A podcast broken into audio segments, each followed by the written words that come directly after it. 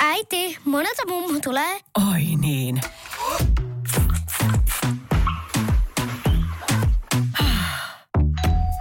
Helpolla puhdasta.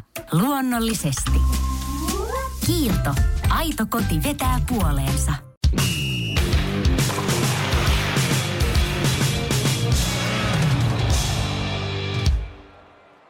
Oikein mahtavaa kevättä sporttimeistereiden kuuntelijoille.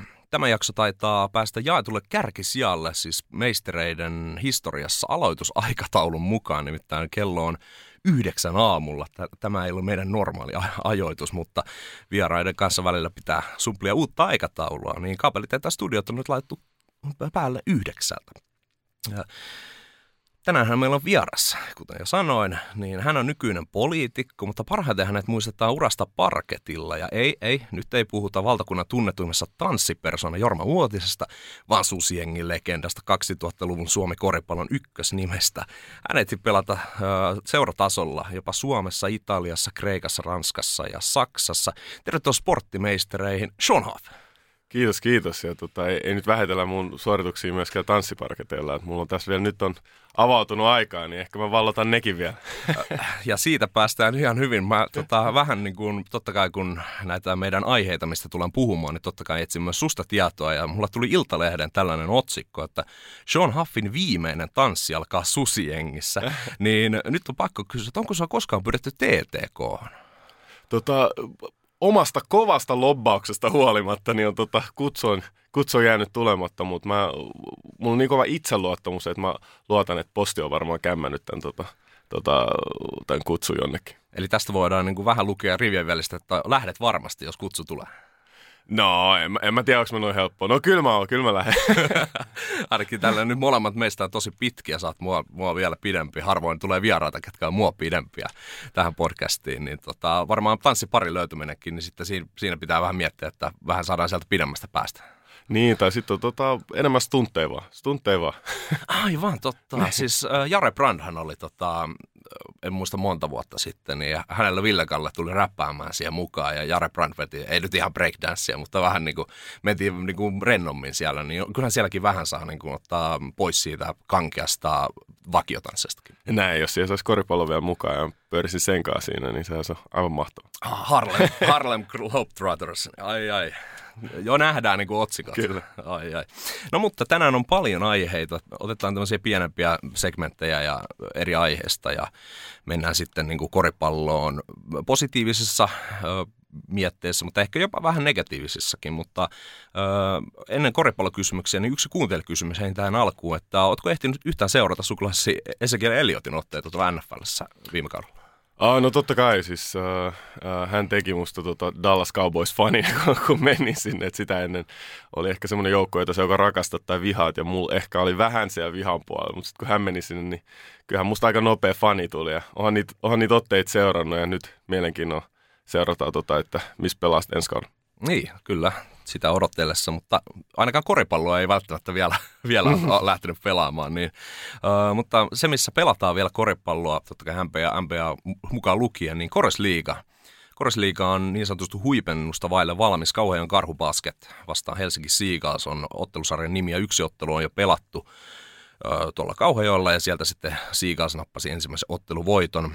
Pelasit itse urasi viimeistä kolme kautta Seagullsissa, niin jos vähän mietitään Seagullsin tätä kautta, on, nythän on hieno, hienosti finaaleihin tultu, niin onko tässä nyt semmoista tuhkimotarina ainesta Helsinkiin, koska Helsingissä ei ihan hirveästi pääsarjan joukkueet ole juhlineet viime vuonna? No ei ole, ja mä muistan itse sen 98, kun uh, Topo voitti ne finaalit. Ja mä kävelin sieltä, olisiko se ollut siellä tota, Helsingin jäähalli, vanha hartsu, sieltä kävellyt pois. Ja mietin, että on tää tylsää, kun tulee aina mestaruus Helsinkiin. Oli just voittanut kolme putkea. mietin, että on aina tämmöistä. 3-0 finaalit olisiko ollut Kouvoja vastaan. Että aina, aina menee tälleen näin. Niin ei just tajunnut, niin kuin, että 25 vuotta myöhemmin, että ei tule yhtään mestaruutta. Että kyllä ne kaikki on, kaikki on niin arvokkaita kuitenkin. Ja siis täytyy nyt muistaa kuulijoita, että siis silloin oli ihan katsojana, että en ole, en ole ihan niin vanha, että olisin silloin 98 pelannut joukkueessa. Mutta joo, että on tässä, kyllä tässä rakennetaan paljon, että kun miettii niitä ö, tavallaan ö, tavoitteita, mitä on aseteltu Helsinki Seagullsille, niin aika usein urheilussa käy tälleen näin, että tulee semmoisia, niin että asetetaan kovat tavoitteet ehkä ei päästä niihin niin kuin viime vuodet. Ja sitten tulee ehkä semmoinen, niin että no nyt ei odoteta mitään.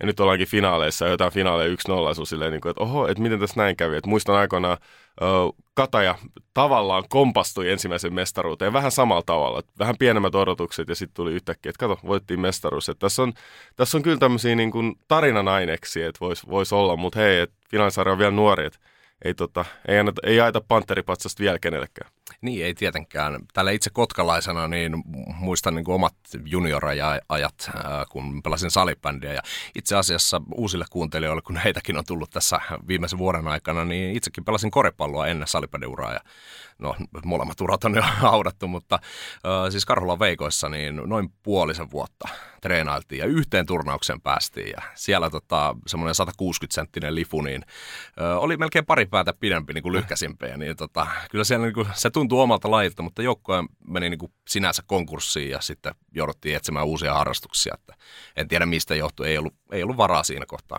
No ihmettelisin, ihmettelisin tuota kotkalaista, joka ei edes kerran käynyt koristreeneissä. Tota, korissa on aika veressä siellä päin. On, ja siis oliko, mitä nyt tilastoja kattelin muistin virkistykseksi, niin onko KTP jopa kolmanneksi eniten mitalleja ottanut korisliikassa kautta historiaan, että eniten taisi olla pronsseja kyllä. Kyllä, ja naisten puolella tota, Pekahan juuri taisi Joo. päättää kauden mestaruuteen, ja, ja se on tota, siellä on, siellä on iso koripallotraditio. On, on. Ja sitten niin kuin iso, isommat tässä kohtaa, niin Ava Kuijer, Kyllä. on niin kuin noussut, noussut Kotkasta ja näin poispäin. Ja totta kai Möttölääkin on pelannut. Ja, mutta ei, ei nyt mennä Kotkaan sen, sen enempää. Vähän oli pakko nostaa kotiseutu ylpeyttä vielä tässä kohtaa. Mutta sen verran pakko antaa noottia sinne, että siis älkää viekö salipädeltä ja muita harrastuksia, että me tähän kiellettiin, että tota, salipäden mailat jättää jälkiä lattiaan, niin me ei saatu enää karhuvuoressa pelata. Ja niin tota, se oli vähän ikävä homma. Sitten jouduttiin, meillähän rakennettiin paikallisen miljardöörin tota, Uusitalon toimesta niin semmoinen monitoimihalli, niin sitten sinne päästiin, päästiin pelailemaan. Niin toi on, toi on harmi kuulla, että kyllä itse toivoisi niin kuin, totta kai koripallo ihmisenä ymmärrän, ymmärtää ratkaisun, mutta mut kyllä pitäisi pyrkiä siihen toisi tilaa ihan kaikille harrastaa just sitä omaa mieluisaa lajia ja saa, saada sellaiset tilat, missä niin kuin, ei, ei olla toisten edellä ja missä niin kuin lajit ei häiritse toisiinsa, niin kyllä, kyllä siihen pitäisi aina pyrkiä. Joo, ja tuossa jakson loppupuolella, kun päästään politiikkaa puhumaan ja vähän niin kuin urheilun kannalta, niin tota, ainakin Kotkassa vähän se politiikka on ollut sellaista, että koripallo ensin ja muut ottaa sitten sen, mitä jää. Siinä Kotkassa kuitenkin lentopallokin on ollut ihan hyvä, hyvä sulkapalloa pelata ja näin poispäin, niin vähän harmi sinänsä, mutta ei siitä, siitä nyt sen enempää, jätetään, jätetään se homma ja ehkä palataan siihen vielä loppujaksossa. Pronssia tällä kaudella tosissaan Kateen Basketille mainittukin joukkue, niin tämä pronssiottelussa Vilpas kaatui 107 ja 96, eli siellä, siellä on jo ensimmäiset mitalit jaettu, mutta tässä on pitkä, pitkä sarja vielä edessä luultavimmin. Ainakin tasaista oli, vaikka, vaikka tota, ehkä aika selkeäkin loppupeissä 70-54 oli pisteet, pisteet tuossa avausfinaalissa, niin sanoit tuossa ennen kuin laitettiin mikit päälle, että vaikea on niin kuin nostaa ketään vielä tuosta finaalin ensimmäisestä osasta esiin, niin olit tekemässä, tekemässä lähetystä ruutuun niin tota, tai yhdessä siellä muiden kanssa, niin mitä huomioita niin kuin voit sanoa tuosta ekasta finaalista? Joo, ei ollut korin tekemisen juhlaa ja ehkä semmoista tota, ehkä faneille semmoista niin iloista korista, mutta sitten täytyy sanoa, että tota, taktikolle ja koripallon nörtille oli sitä enemmänkin, että oli paljon ehkä semmoisia odottamattomia asioita siinä pelin sisällä, mitä tapahtui ja mikä taas niin kuin jätti auki tähän toisen pelin niin kuin lisää taktista, että, että mitä, mi, mi, mitä siellä muutetaan siihen, että siellä ei tuplattu, tuplattu korinalla ja muut, muut, muut, ei jaksa mennä näihin taktiikoihin, koska näitä voi purkaa tota, syvemmin noissa koripallopodcasteissa, mutta se tarinamuoto siitä, että esimerkiksi äh, René Rougeau, joka pelasi todella hyvin Helsinki Seagullsissa, niin hän tota, hänelle hän, hänelle hän ei oikein niin kuin tarjottu paikkaa karhubasketista, että hän, hän, hän niin kuin huhujen mukaan olisi tarjottu semmoista vähän niin kuin apuvalmentajan pestiä tai, tai tota, olisi ollut viides ulkomaalainen, eli tavallaan se viides vahvistus, joka niin kuin treenaa, mutta ei pelaa, kun neljä vahvistusta saa vaan pelaa, niin hän, hän sanoi, että tämähän ei käy ja tota, tällä hetkellä tämä 37-vuotias herrasmies pelaa parasta koripalloa sitten taas vastustajan riveissä ja siinä on vähän semmoinen, että hän on,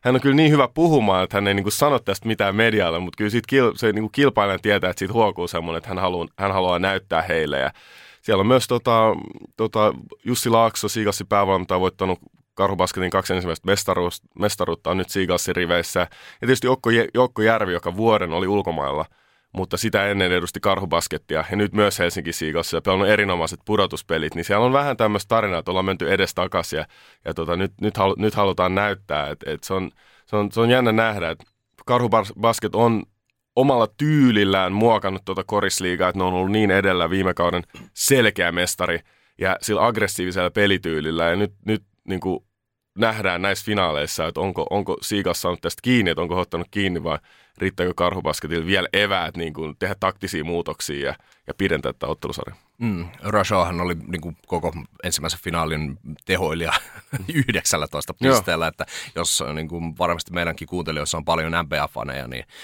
kun mietitään millaisia pisteitä siellä tehdään, niin kuin varsinkin finaaleissa, kun siellä painetaan sitten yleensä niin kuin tähtistatuksella eteenpäin, ja Henri Kantonen sitten taas kauheolta 15 pistettä, niin äh, ehkä just siihen, niin kuin, jos pitäisi myydä tämän ensimmäisen finaalin kautta korisliikaa tuotteena, mikä on sitten siis taas väärin, eihän sillä niin tehdä, mutta jos semmoinen satunnaiskatsoja ottaa tuon ekan finaalin ja katsoo, että eihän täällä tapahdu mitään, niin. vaikka siellä tapahtuu todella paljon, niin ehkä pikkasen toivotaan, että saadaan myös sitä ryminää sinne korille sitten seuraaviin otteluihin. Joo, se on, se on filosofisesti hauskaa, koska kunhan sä oot niin kun, sit kun sä oot lajin sisällä, niin kyllä sä voit katsoa futispelikin ja se on 0-0 ja sä oot silleen, wow, niin kuin, tässä on niin kuin, taktisesti pelattu hienosti, niin kuin, että niin kuin, ne valinnat, mitä tässä on sisällä tehty ja sama on niin kuin, varmaan tosi usean niin kuin pallolajin kanssa, että sit kun sä oot saavuttanut jonkin, jonkin tason ymmärryksen siitä lajista, niin sit sä pystyt arvostamaan ehkä enemmän niin kuin, muita asioita kuin korin tekemistä, mutta kuitenkin, kun pelin tavoitteena on laittaa se väline pussiin, niin silloin se on se, mistä saadaan eniten iloa myös fanina, niin sitten sitä toivoo. Mutta tässä on, tässä on iso juttu ja se Ruso, vaikka oli todella tehokas, niin oli kovia yksilösuorituksia, todella hänelle niin kuin ominaisia, ja sitä, sitä kautta niin kuin sai, sai tehtyä niitä koreja. Niin se on jännä nähdä tavallaan, että kun koripallossakin on paljon sitä, että et, et kun hyökkäys on parempaa kuin puolustus, pelit ei pääty 0-0, että sä voit puolustaa vaikka miten hyvin, ja joskus yksilöt tekee koreja, niin – hyväksyy karhubasket sen, että Rujo tekee näitä vaikeita koreja, vai lähteekö ne muuttamaan ja sitten avaako se taas niinku tulvaportit jossain muualle, että nyt tulee helppoja koreja. Nämä on, nämä on niinku niitä taktisia valintoja sit koripallon sisällä, mitä valmentajat joutuu usein tekemään. Niin, mikään otteluhan ei ole samanlainen missäkään lajissa. Tuossa kun tota, sitä kuitenkin, että se tarkoitus on saada pallo koriin, niin tuli ihan, ihan semmoinen niin suora muisto vuodet 2016 ja jalkapallon puolelta MM-kisoista, kun Saksa pöllytti Brasiliaa 7-1, vai oliko 8-1 välierässä. Ja sitten Argentiina tulikin vasta finaalissa, ja finaali olikin vain 1-0 enää. Mutta kyllä mulle niin kuin, mä pidin enemmän silloin siitä finaalista, joka päättyi juuri 1-0, kuin siitä teurastuksesta. Se oli aivan kauheaa. Se, siis, ei sitä niin kuin, sellaista ei toivo mihinkään. Ei myöskään niin kuin nyt korisfinaaleihin, että mentäisiin 80 vaikka pisteeroon. Ei missään nimessä, vaan tiukkoja tasaisia vääntöjä. Näinhän se on, näin se on. Se tiukkuus kanssa siinä, että kyllä se, se luo sitä niin kuin, oma, omaa jännitystä. Ja koripallossa vielä, kun siinä on niin kuin, se menee niin kuin halli, pallohallinnalta toiseen, niin siinä on niin kuin mahdollisuuksia todella tiukkoihin vääntöihin siinä lopussa ja se voi vaihtaa suuntaan monella eri tavalla. Että kyllä siinä on niin kuin, niin mahdollisuuksia niin kuin sitä kautta. Ja mä uskon, että tämä tulee olemaan tiukka ottelusarja, koska Seagalsilla kuitenkin varmasti painaa se, että siellä ei ole sitä mestaruutta. Siellä on pari pelaajaa, joilla ei ole pari ansioikasta suomalaista pelaajaa, joilla ei ole vielä sitä Suomen mestaruutta jahtaista. Muun muassa Timo, tota, Timi Heinonen, joka on pelannut ikuisuudet korisliigassa, niin jahtaa sitä ensimmäistä kultamitalia, niin senkin takia olisi hienoa, mutta ihan varmasti jossain vaiheessa, niin kuin jos nämä ajatukset alkaa olla pyörissä ja takaraivossa, niin se voi luoda omalta osaltaan lisäpainetta. Niin, siinä pitää luottaa siihen omaa tekemiseen ja joukkueen mentaliteettiin ja yhdessä sovittuihin asioihin aivan sinne loppuun asti. Ei voida niin kuin, käkkäriä ei voi laittaa niin. vielä, vielä päälle. Ja Jori Lehteren jääkiekossa niin sai myös ensimmäisen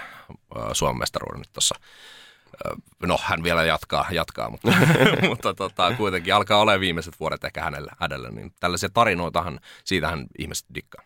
Tod, joo, joo. Se on, se on näitä tarinoita ja näitä on, näitä on kiva seurata ja näitä olisi hyvä, hyvä myös, että pystyy, pystyy tuomaan esiin niitä niin kuin henkilöitä ja tarinoita, jotka siellä pelaa. Ja niin kuin Antti Kanero myös todella, niin kuin, todella pitkä ura, ura takana ja vuosi on vielä edessäkin, niin hänellä on vähän sama tilanne myös, että jahtaa sitä ensimmäistä, ensimmäistä Suomen mestaruutta. Niin, niin kyllä näiden kavereiden puolesta ja tietysti se, että on pelannut Siigassissa, niin toivon, toivon totta kai, niin kuin, että, että heidän puolesta se saa. Mutta mut on toi tota, täytyy samalla myös kehu karhubaskettia, että mitä he on tehnyt Suomen koripallolle. Et, et, kyllä, kyllä se vaatii yleensä, jos haluaa viedä liigaa eteenpäin, niin se vaatii yhden tämmöisen niin kuin kunnianhimoisen seuran. Ja karhubasket on ollut sitä viime vuodet.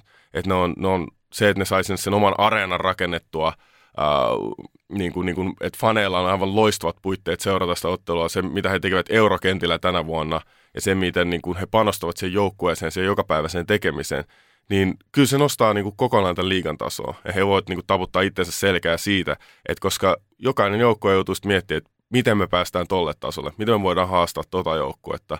Ja se on, se, se, se on iso palvelus tälle liigalle, mitä he on tehnyt siinä, että he on, he on tehnyt omasta tekemistä paljon ammattimaisempaa.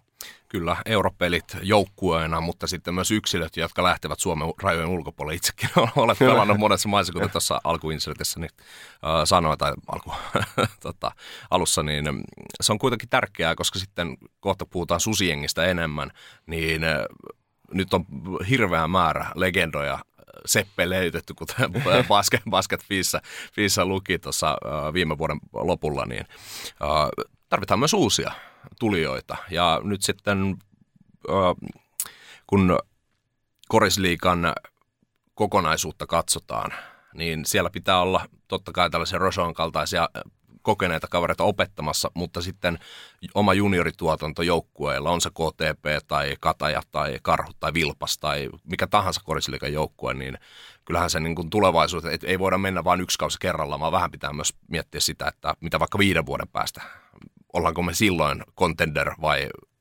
joudutaanko silloin niin kuin, kaivamaan kuvetta taskusta.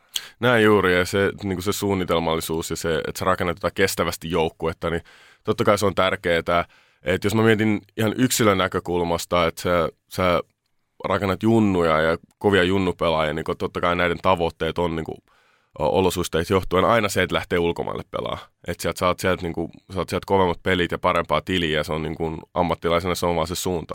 Et sen takia myös se, mitä Karhubasket tekee, että et ne pystyy, no, pystyy jollain tasolla kilpailemaan niin kuin niistä joistakin pelaajista, jotka pelaa ulkomailla. Koska tällä hetkellä täytyy sanoa, että suomalainen korisva aika hyvin, että meillä on todella paljon ammattilaisia ulkomailla, ehkä enemmän kuin mitä koskaan on ollut. Et se, on, se, on, se on itsessään jo todella hyvä, hyvä uutinen, että vaikka ne katoo vähän aina vuoden ajaksi, niitä ei sitten nähdä, mutta se, se, se peli on vaan niin erilaista. Ja se on ihan erilaista pelata Suomessa, missä saat kansallinen pelaaja, kuin pelata ulkomailla, missä saat vahvistus. Ja se vahvistus tarkoittaa sitä, että sun pitää oikeasti jollain tasolla auttaa sitä joukkuetta – tai sitten tiedät, että se niinku, alkaa, tota, tota, tota, niinku, alkaa, alkaa, tulee aika kireet tunnelmat siinä. Että aletaan olla niinku vähän, että voi olla, että aletaan katsoa toiseen suuntaan, että löytyisikö tähän jotain korvaajaa. Ja se on aika raakaa se peli. Ja se on henkisellä tasolla ihan erilaista pelata se, sen takia ulkomailla. Niin, niin se on hienoa mun mielestä tällä hetkellä. Meillä on todella monta nuorta pelaajaa, jotka on päässyt, päässyt kokeilemaan siipiä ulkomailla ja löytänyt sen oman, oman uransa sieltä. Ja mä toivon siinä perässä, että Korsiikas pystytään rakentamaan semmoista olosuhteet ja semmoinen joukkue, missä, missä niin kuin, tai kaksi, miksei kaksi joukkuetta tai kolme joukkuetta, mikä kilpailisi ehkä joistakin näistä pelaajista, ketkä pelaa ulkomailla. Tietysti tämmöisiä Lauri Markkasen pelaajia on vaikea saada jäämään tänne pelaamaan. se, on, se on ihan totta ja tuossahan on just, just niin kuin mikä monessa muussakin laajassa on tällä hetkellä aika semmoinen tärkeäkin juttu siinä, että pelataan kotimaassa vai ulkomaassa juuri tuo, että saako sut korvattua jollain oot vahvistus, niin silloin sulla yleensä maksetaan myös kovempaa palkkaa, pelaajabudjetista lähtee isompi siivu, ja sitten kun kauden mittaa katsellaan, että kuinka paljon se viisari on värähdellyt mihin suuntaan, niin sitten ne päätökset on yleensä aika helppoja, että jos sut pystytään korvaamaan vaikka sillä ö, kotikaupungin kasvatilla, mikä tuo myös vaikka hänen, sanotaan, että tämmöinen 17-vuotias kaveri ö, tulee ja tekee vaikka 5-10 pistettä matsiin, mutta sitten tämä ulkomaalainen vahvistus tekee myös sen ehkä 12 pistettä keskiarvoisten matsiin, niin sitten voidaan vähän punnittaa, että se tuo ehkä se enemmän se kotikaupungin kasvatti myös katsojia kuin tällainen ei mikään niin kuin kaikista kirkkain tähti ulkomainen. Joo, nä, näinhän se voi olla ja harvoin se on, just ehkä tämän takia mitä sanoitkin, niin harvoin sä niin kuin, vahvistuksena kilpailet sen niin kuin kansallisen pelaajan kanssa, vaan sä kilpailet toisten vahvistuksen kanssa. Että sit se on silleen niin kuin, että että jos niillä on se 17-vuotias, niin sit voi olla, että sä lähdet menee ja hankkii toisen, hankkii toisen vahvistuksen eri pelipaikalle mm. sitten. Et se on näin raakaa se homma, mutta sille se yleensä menee ja kyllä se, tota, se hyvin kuvailit tota, ja sen takia se, niin se junioripolku ja ne, ne niin tarinat on tärkeitä siinä, koska me tiedetään näiden pelaajien tarinat, jotka on kasvanut siinä kaupungissa tullut, niin ne on helpompi oppia. Mutta sen takia myös tämmöiset vahvistukset, kun pelaa täällä monta vuotta putkeen, niin kuin Rougeau, Cameron Jones, Karhubaskeli, nämä on myös tärkeitä, koska silloin niin kuin heihin ehtii heihin tottuu, heihin ehtii niin kuin, tutustua ja he, heistä tulee niin kuin, osa sitä joukkuetta ja sitä joukkueen historiaa. Kyllä, ja meillä on, meillä on niin kuin paljon hyviä esimerkkejä menneisyydestä ja toivottavasti tulee juuri näin tulevaisuudestakin, että pystytään kilpailemaan niistä vahvistuksista. Ja yleisesti ottaen, niin kun, jos koripalloakin mietitään viisi pelaajaa puolellaan kentällä, niin siellä ne roolitukset myös joukkueen sisällä. Että sä voit olla vaikka kuinka hyvä, mutta jos jollain joukkueella on jo sille pelipaikalle tarpeeksi reserviä, niin silloin sua ei oteta sinne, vaan sitten katsotaan, että olisiko parempi löytää jostain muusta, muusta tota pelaajista paikka. Näinhän se on, että se on myös niinku pelipaikkakohtaista, että ei sitä, ei sitä voi niinku, hyvin sanottu, että jos on todella hyvä pelaaja, niin ei sun kannata hirveän montaa niinku, hyvä pelaaja sille ihan samaan pelipaikalle ottaa, kun sitten se vuotaa jostain, jostain muualta, muualta. Et jos sulla on kasa pelirakentajia, mutta ei yhtään iso sentteri siellä, niin sitten voi olla vaikea, vaikea pelata semmoisen tyylillä. kyllä se vaatii sitä tasapainoa. Ja täytyy sanoa, että Helsinki Seagulls on onnistunut siinä joukkueen rakentamisessa tänä vuonna ihan hyvin. Et se on, tuota, vahvistukset on myös erinomaisesti tota, ei, ei se, että ne on erinomaisia, mutta ne on myös erinomaisesti roolitettu siellä joukkueen sisällä. Mm ennen kuin otetaan vielä viimeinen äh, poiminta tuohon finaalisarjaan, niin pakko vielä yksi tarina nostaa. Siis äh, Kotkan, Kotkan koripallon isoin tähti on varmasti niin kuin kaikkien mielestä Larry Bounce.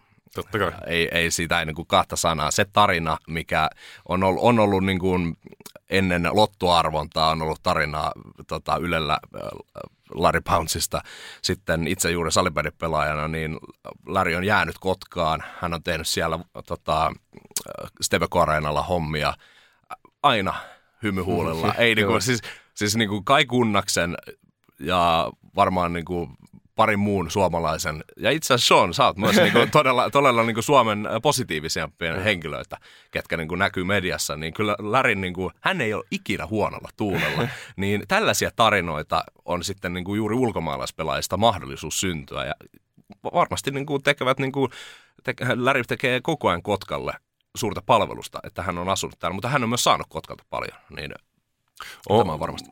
On siinä, jos me mietitään niinku sitä aikakautta – näitä vahvistuksia, ketä on, niin ne on jättänyt kyllä hirveän ison perinnön niin kuin Suomelle ja Suomen korikselle. Larry Pounds, uh, uh, oma isä niin kuin Leon Huff, uh, Bernard Harris, mitä, mitä hän on tehnyt, tota, uh, Irvin Latimer, Uh, tietysti unohdan ihan hirveästi varmaan niin kuin Greg Joyner, Besselin kesän, hänen tota, poikansa pelaa myös se tota, tota, Gordon Herbert aikanaan mm. nyt valmentaa Saksan maa, maajoukkuetta ja tota, tota, ihan varmasti, varmasti. Niin Gerald Lee totta kai ja Gerald Lee uh, seniori ja juniori, niin kyllä tässä on, niin kuin, niin kuin, kyllä on jättänyt niin kuin oman, oman merkkinsä ja tota, pitää heti pahoitella, että ihan varmasti unohdin jonkun. Mutta, tota, mutta niin kuin, heitä on kuitenkin, siinä oli oma aikakausi kun tuli ja näitä vahvistuksia, jotka sitten jäi, jäi, jäi Suomeen. Mm, ja meillä nyt sanotaan, että meillä ei riitä aika muistella. Totta kai tuosta, kun otetta, otettaisiin Korisliikan parhaat, parhaat ulkomaalaisvahvistukset, niin mietittäisiin heidän kaikkien tarinat, niin Kyllä. ei riittäisi. Mutta tarinoitahan ei nyt, nyt ei vahvistuksia enää, kumma juttu, enää näihin finaalijoukkueihin saada, niin yksi nolla Seagullsille, niin keiden pela- tai keltä pelaajilta ootat tason nostoa eniten nyt tuleviin peleihin. Tänään illalla itse asiassa pelataan. Tämä jakso tulee siis 5.5. perjantaina ulos noin siinä ö, 14-15 aikaa, niin siinä ehtii hyvin kuunnella tämän. tämän ja tota, jos nyt olette tässä linjoilla, niin kuuntele ihmeessä vaikka loppuun, jos ehdit, mm. mutta menkää sitten ruutuun tai sitten katsomaan, katsomaan paikan päälle. Niin tota, keltä odotat vielä niin kuin tämän sarjan edetessä niin kuin enemmän? No jos mä nostan muutaman pelaajan esille, no siis Ruso tulee olemaan aivan avainasemassa totta kai niin kuin Siigassin puolelta ja sitten niin nämä Siigassin heittäjät, Tokko Järvi, Antti Kanervo, että miten he saa heittopaikkoja. Lassi Nikkarinen ja Edo Samoin ei ehkä tilastojen valoissa olleet niin kuin se, mitä he on ollut aikaisemmin, mutta pelasivat muuten ihan niin kuin ehjän pelin. Et, et siellä on niin kuin, pakka jonkin verran kunnossa. Mä sanoisin Karhubasketilta, että et Kantonen pisteiden valus onnistui hyvin, mutta siellä, on ehkä joukkueen vaaditaan sitä, että se, ne pisteet syntyy siitä joukkueen tekemisestä, jostain liikkeestä. Ja mä mietin, että miten he saa enemmän niin sitä intensiteettiä nostettua, niin ehkä mä nostasin tota Severi Kaukeas, joka on pelannut todella erinomaiset pudotuspelit mun mielestä. Ja hän on ollut semmoinen pelaaja, että aina kun on ollut vaikeaa, niin hän on löytänyt jonkun tavan vaikuttaa siihen peliin, että onko se ollut sitten, että hän prässää ja saa riiston, ottaa hyökkään virheen, tekee kovan korin juuri sillä hetkellä, kun tarvitaan, niin, niin mä odotan häneltä niin kuin kuitenkin, koska hän on se piikkipelaaja puolustuksessa takamiehenä, joka on siellä ensimmäisen puolustamassa, niin hän, hän pystyy niin kuin sillä omalla intensiteetillä vaikuttamaan. Ja tietysti Cameron Jones, että et, tämä kaveri on moninkertainen mestari – ja siis kylmäviileitä ratkaisuja nähty näissäkin pudotuspeleissä, niin hän ihan varmasti semmoinen pelaaja, joka nyt haluaa näyttää. Hän ovat myös hyviä ystäviä Rushon kanssa. Että Rushohan oli tota, Cameron Jonesin häissä viime kesänä. Tämä on tota, todella hyviä ystäviä. Siltäkin kannalta varmaan jäi vähän hampaankolo tuo ensimmäinen ottelu, että odotan, että Cameron Jones ihan varmasti tulee tason ja tota, vähän kuittailu omalle kaverille. Joo, sehän tekee niin kuin, tällä, tällaiset niin kuin, siinä kohtaa, kun ruudun lähetys ottaa lähikuvaa näistä kahdesta herrasmiestä, niin siinä, siinä jos vähän niin kuin suip, suip, supsutellaan, niin siinä voi ottaa myös lähetyksessäkin vähän mie- tällaisia niin kuin, pikkujuttuja, nyansseja me, pelin keskeltä. Joo, me naurettiin lähetyksessä, koska nämä kaverit, me tiedetään, miten kovia kilpailijoita. Mä oon pelannut molempia vastaan ja nämä on aivan armottomia kilpailijoita siellä kentällä. Nämä ei aina niin kuin, siis tuumaakaan periksi. Mutta se, että miten kokeneita niin kuin haastattelun antajia nämä on, että näiltä ei saa otettua mitään irti. Että me siellä oikeasti meillä toi tota Christian Palotie siellä, se veti oikeasti ihan, ihan parhaimmalla tota, tota mediagameillä ja yritti sieltä ristää jotain, jotain sitaatteja, mitä olisi voinut sitten syöttää toiselle, niin ei mitään, pelkkiä kehuja ylös alas toisesta ja niin ja näin. Ja sitten tietää kuitenkin, että kun mennään sinne kentälle, niin siellä ollaan heti toista ihos kiinni, eikä mitään, mitään tota anneta periksi. Et on toi, tota, on toi, toi on hyvä matchup ja saa nähdä, että alkaako se rakoilee se media edes ne haastattelut jossain vaiheessa. Epäilen kuitenkin. Niin, tässä niin kuin media, niin kuin tämäkin on niin kuin, tavallaan nyt koripallomedia, niin. mitä tässä tehdään. Ja Palotti oli meillä vieraana tuossa kauden alla ja silloin puhuttiin juuri, juuri tota, niin kuin korisliikasta kokonaisuudessa. Vähän niin kuin näitä samoja teemoja, mitä tänäänkin ollaan puhuttu. Ja sitten se kannattaa muuten käydä ehdottomasti kuuntelemassa. Siellä on myös, myös asiaa, mikä ei niin kuin mene vanhaksi, niin ottakaa, ottakaa se vielä sieltä kuunteluun, jos ette vielä ole ottaneet ja vaikka vikatkaa kaverillekin. Uh, mutta tästä odotetaan siis Siikalsin ja Karhu Basketin välillä todella tiukkaa matsia ja koko sa- loppusarjaa. Ja sitten jossain kohtaa ne Patripats lähtee jompaa kumpaa kaupunkiin. Ja ei varmaan nyt kun teette, mm. teette ruudulle, niin et voi, voi, voi sanoa, että kumpaa toivot, mutta uh, kumpaa luulet? Kumpi, kumpi tämä siis mä veikkasin, mä veikkasin tota Helsinki Seagalsia 4-2. Et se oli mun, tota, se oli mun ruudun veikkaus siihen. Et, et, ja mä, mä, mä, pysyn siinä, mä pysyn siinä arviossa. Mm, se on vielä, vielä voimassa. No, on, joo, kyllä. joo. Tehdään niin, että laitetaan tähän kohtaan pieni jinkula väliin ja jatketaan sitten susiengistä ja muista ajasta.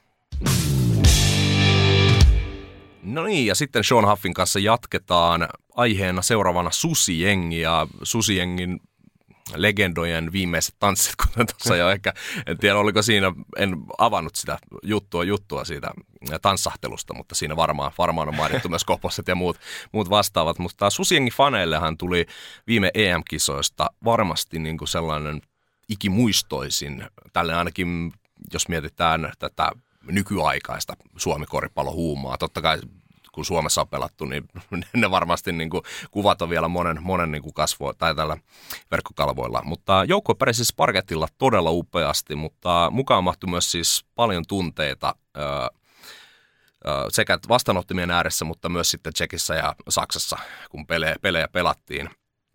Eli kisat äh, todella lähellä mitalipelejä. Johditte Espanjaa vastaan siis jo 15 pisteelläkin.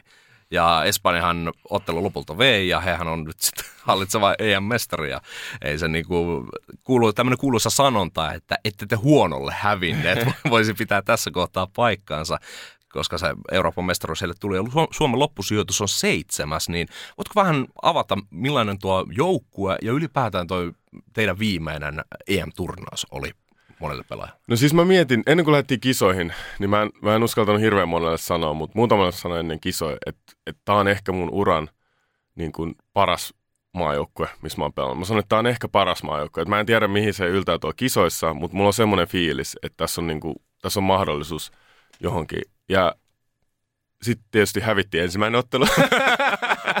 niin, totta kai. Mutta mut se, se, kuuluu siihen turnaus niinku, juttuun, että siellä, siellä niinku, asiat muuttuu nopeasti. Et y, yksi päivä sä oot maansa myynyt, että seuraavan päivän sä voitat, sit sulla on mahdollisuudet ihan kaikkea.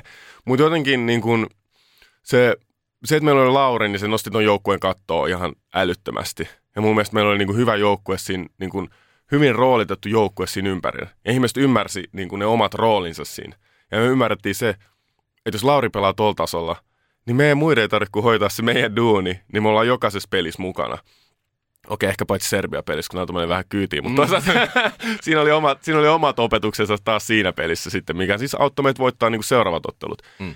Niin kyllä se oli, niin kuin, kyllä se oli aivan, aivan mahtavaa. Ja sitten omasta näkökulmasta täytyy kuitenkin miettiä sitä, että, että mä olin ehkä varautunut ö, pienempään rooliin kuitenkin niin kuin ikää tulee kapteenina, mutta sitten tota, olosuhteet vaati kuitenkin sen, että, että mä nousin avaukseen ja mulle tuli isompia minuutteja, niin sitten niinku, tavallaan niinku se henkinen valmistautuminen piti siinä kanssa muuttaa muutama viikkoinen kiso. No niin, että nyt pitää niinku oikeasti niinku, niinku vähän pelaa niinku eri tavalla kuitenkin, ja niinku, koska se on kuitenkin eri, että pelaat sä muutaman minu, niinku 10 minuuttia tai jotain ja oot siinä roolissa, vai pelaat sä niinku 20 minuuttia, onko sulla enemmän ja vaaditaanko enemmän. Se on vähän eri lähestymistapa siihen valmistautumiseen.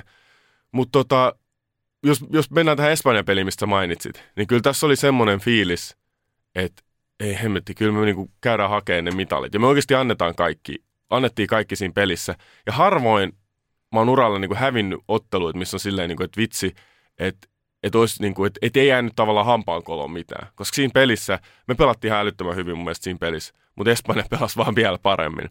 Ja sitä tämä urheilu monesti on, että se niin kun ehkä ennalta heikompana joukkueena, sä tarvitset nappipelin, mutta omalta osalta sä tarvit myös siltä sun vastustajalta, että jos se on ennalta parempi, että ne ei pelaa ihan sillä parhaimmalla tasolla.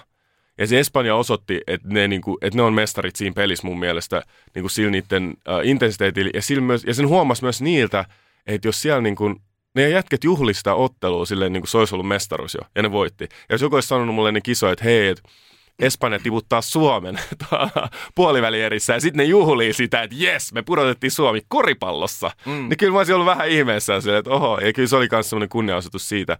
Mutta sitten mä oon sitten se näki myös näiden nuorten kavereiden kasvoit, että miten niin kuin harmissaan ne oli, mutta siitä, että niillä oli oikeasti nälkä ja niillä on vieläkin se nälkä niin kuin näyttää. Ja se on hienoa mun mielestä, että Suomen koripallo on nostettu tälle tasolle, missä me oikeasti taistellaan siinä etunenässä. Sitä vetää tietysti Lauri Markkanen kirkkaimpana tähtänä. Mm, mä kattelin Ylen, Ylen tota, lähetyksistä, niin en muista jäikö yhtään peliä. Maksimissaan yksi peli jäi, jäi välistä, että siitä kun seurasin, niin mulle lähetyksistä niin kuin huoku semmoista niin kuin naurua, hassuttelua, kuitenkin niin kuin totisella peliilmeellä. Siellä kentällä niin kuin kaikki tekivät niin kuin juuri sen kokonaisuuden suunnitelman mukaan, mutta kuitenkin niin kuin vähän silleen pilke silmäkulmassa ja semmoinen rentous myös, yksittäisiä tilanteita lukuun ottamatta, niin rentous niin kuin paisto, niin siis se, että Espanja laittaa noin tiukalle, eihän siinä kun se peli alkoi ja mä kotona yksinään katsoin sitä, mä ajattelin, että tämä, tämä voi olla aika paha, mutta, mutta siis, siis ne tunteiden vuoristoradat, mitä mä, mäkin niin kuin kävin läpi, ja siis varmasti niin kuin myös espanjalaiset, että ei, ei he ole varmasti tullut takki auki teitä vastaan, ei. mutta niin kuin he kun on huomannut, että heidän on laitettava kaikki peliin niin kuin, myös niin kuin koko seuraavan niin kuin kolmen ottelun ajan jotta he voit, voi mestaruuden voittaa, niin se, se niin kuin teidän, teidän tulo siihen, niin varmasti jollain tavalla kuitenkin shokeras sen, että kuinka rennosti ja kuitenkin sille pelille niin kuin antautuneena otitte niin kuin sen homman vastaan. Joo, että kyllä me joukkueena niin kuin, uh, kapteenin mietin tosi useasti sitä, niin kuin, että että että minkälainen joukkue me ollaan ja niin kuin, että me saadaan niin kuin kaikki, kaikki yksilöt sillä alueella, että nyt on oikeasti niin kuin hyvä olla. Ja se rentous mä uskon, että se rentous tulee siitä, miten me valmistaudutaan myös noihin otteluihin. Että se valmistautuminen on todella uh, kovaa, se on todella intensiivistä. Ja me ei niin kuin, me tehdään ihan kaikkea siinä valmistautumisvaiheessa, että sitten kun me tullaan peliin, me voidaan oikeasti olla rentoja. Me voidaan olla sitä, mitä me ollaan. Ja me ollaan semmoinen niin kuin, me ollaan vähän semmoisia hassuttelijoita, meitä on hirveästi semmoisia pelaajisia.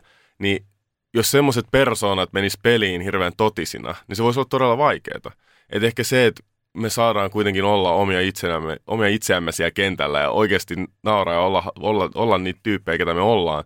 Ja hymyhuulella niin kuin pelata siellä, vaikka silti pelataan täysin, koska se on vaan niin kuin meidän persona, niin mun mielestä se on, mun mielestä se on tapa, millä me ollaan niin kuin saavutettu se meidän niin kuin, niin kuin kärki ja se, mitä me, se, mitä me pelataan. Ja se näkee myös ennen otteluja, että meillä saattaa olla jotain tanssirinkejä siellä puoli tuntia ennen ottelua, kun lähdetään ja niin kuin hassutellaan siellä käytävillä ennen kuin tullaan, tullaan lämmittelemään. Mutta kaikki tietää, että se ei ole pois siitä meidän intensiteetistä, se ei ole pois siitä, mitä me tehdään, koska se on se, on se joukkueen persoonallisuus. Että se persoonallisuus on se kova työ, mutta sitten se on myös se, että me nautitaan tästä oikeasti, mitä me tehdään. Ja siltä tavalla me saadaan itse, itsestämme eniten irti. Ja se on ollut, se on ollut niin kuin tosi siisti niin kuin nähdä, että et se, se jälki on jäänyt tuohon joukkueeseen. Ja, ja, si, ja siinä on semmoinen hauska ja se on oikeasti kiva ja pelaajat nauttii siitä. Niin, äh, sanoit, että niin kuin varmaan tai tunsit, tunsit, että on paras maajoukkue, missä olet pelannut, niin jos heittäisin itse, niin ainakin niin kuin, mä, mä en ole satapinnainen koripallofani, että mä seuraisin niin kuin koko ajan, koska ei valitettavasti maailman urheilua täynnä ja meidänkin tässä kuuntelijat varmasti tietää, niin tässä on todella paljon lajeja, mitä me ei ole vielä edes käyty, mutta me koitetaan niin kuin aina koko ajan tuoda, tuoda uusia lajeja. Me käydään kaikki aikanaan ja paljon koripalloa, jalkapalloa, jääkiekkoa enimmäkseen totta kai Tepo ja Jullen ö, töiden kautta, mutta jotenkin tuntuu, että toi teidän viime em joukko oli monipuolisin susiengi, mitä mä, mä oon niinku kattonut. Ja totta kai niinku, otan tämän niinku susiengi ajasta, kun tämä koko homma on lähtenyt. Mutta siis kun miettii sitä, että teillä oli Koposen Petterin kanssa viimeiset kisat, sitten siellä on Miro Little kaltaisia niin junnuja, ketkä tuo sitä niin kuin, vähän sitä freshia ilmettä. Sitten on Jamar Wilsonin kaltaista niin kuin, hassuttelijaa ja niin kuin, persoonaa sitten on Sasu Salinia ja näin poispäin, niin todella monipuolinen. Ja, ja sitten on totta kai Lauri Markkanen ja muut. Siis kaikki voitaisiin luetella, ja. ketkä on niin kuin siellä joukkojen sisällä ollut. Mutta todella monipuolinen semmoinen paketti, mikä Kyllä. sitten niin kuin, ja juuri tuo hassuttelu että niin kuin, ja intensiivisyys, niin sanotaan näin, että vasta 2000-luvun, niin kuin 2010-luku ehkä, niin suomalaisessa joukkourheilussa on ymmärretty se, että ei tarvitse puristaa mailaa tai, tai niin kuin tärisyttää käsiä, vaan mennään rennosti, mutta niin kuin tehdään niin kuin sen ottelun ja pelin vaatimalla tasolla kaikki asiat. Näin just, että asiat, tehdä, asiat voi tehdä kovaa ja niistä voi samalla nauttia. Ja siitä voi nauttia siitä, että se pelaa kovaa, mutta ainoa tapa, millä sä voit nauttia siitä on, on, että sä oot tehnyt sen työn ennen ja sä oot valmistautunut oikeasti oikealla tavalla.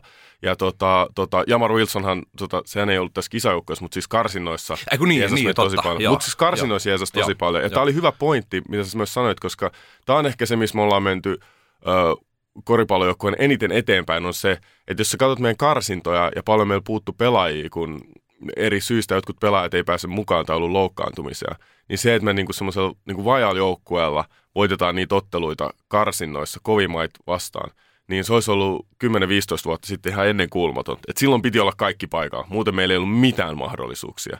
Ja nyt, oli, nyt me vedettiin nämä MM-karsinat, me kaadettiin siellä Kroatia, Slovenia kahdesti, niin kuin, ja sieltä oikeasti puuttuu niin kuin, kovia tekijöitä, niin kuin Lauri etunenässä. Ja me pystyttiin tekemään sitä, niin se johtui siitä, että meillä, oli, meillä on, meillä on semmoinen iso rinki, josta pelaajia voi nostaa mukaan. Ja se kilpailu on todella kovaa niin kuin, 30 pelaajan välillä, 40 pelaajan välillä. Se on, se on iso rinki kuin ennen, se oli ehkä se 15 pelaaja max. Ja siellä se isoin kehitys on, on että tavallaan se ei ikinä, meille pelaajille se ei ikinä ehkä tule yllätyksenä – se menestys, koska me nähdään se rinki koko ajan ja me nähdään, että siellä on hyviä pelaajia. Ja sitten kun sieltä nousee joku hyvä pelaaja, niin ehkä yleensä katsoo, oh, ai toikin on hyvä, toikin pelaa hyvin. Sitten niin kuin, että, no, me tiedetään, se on treenannut meidän kaksi vuotta, se on ollut tässä mukana ja me ollaan niin kuin nähty sitä kehitystä läheltä.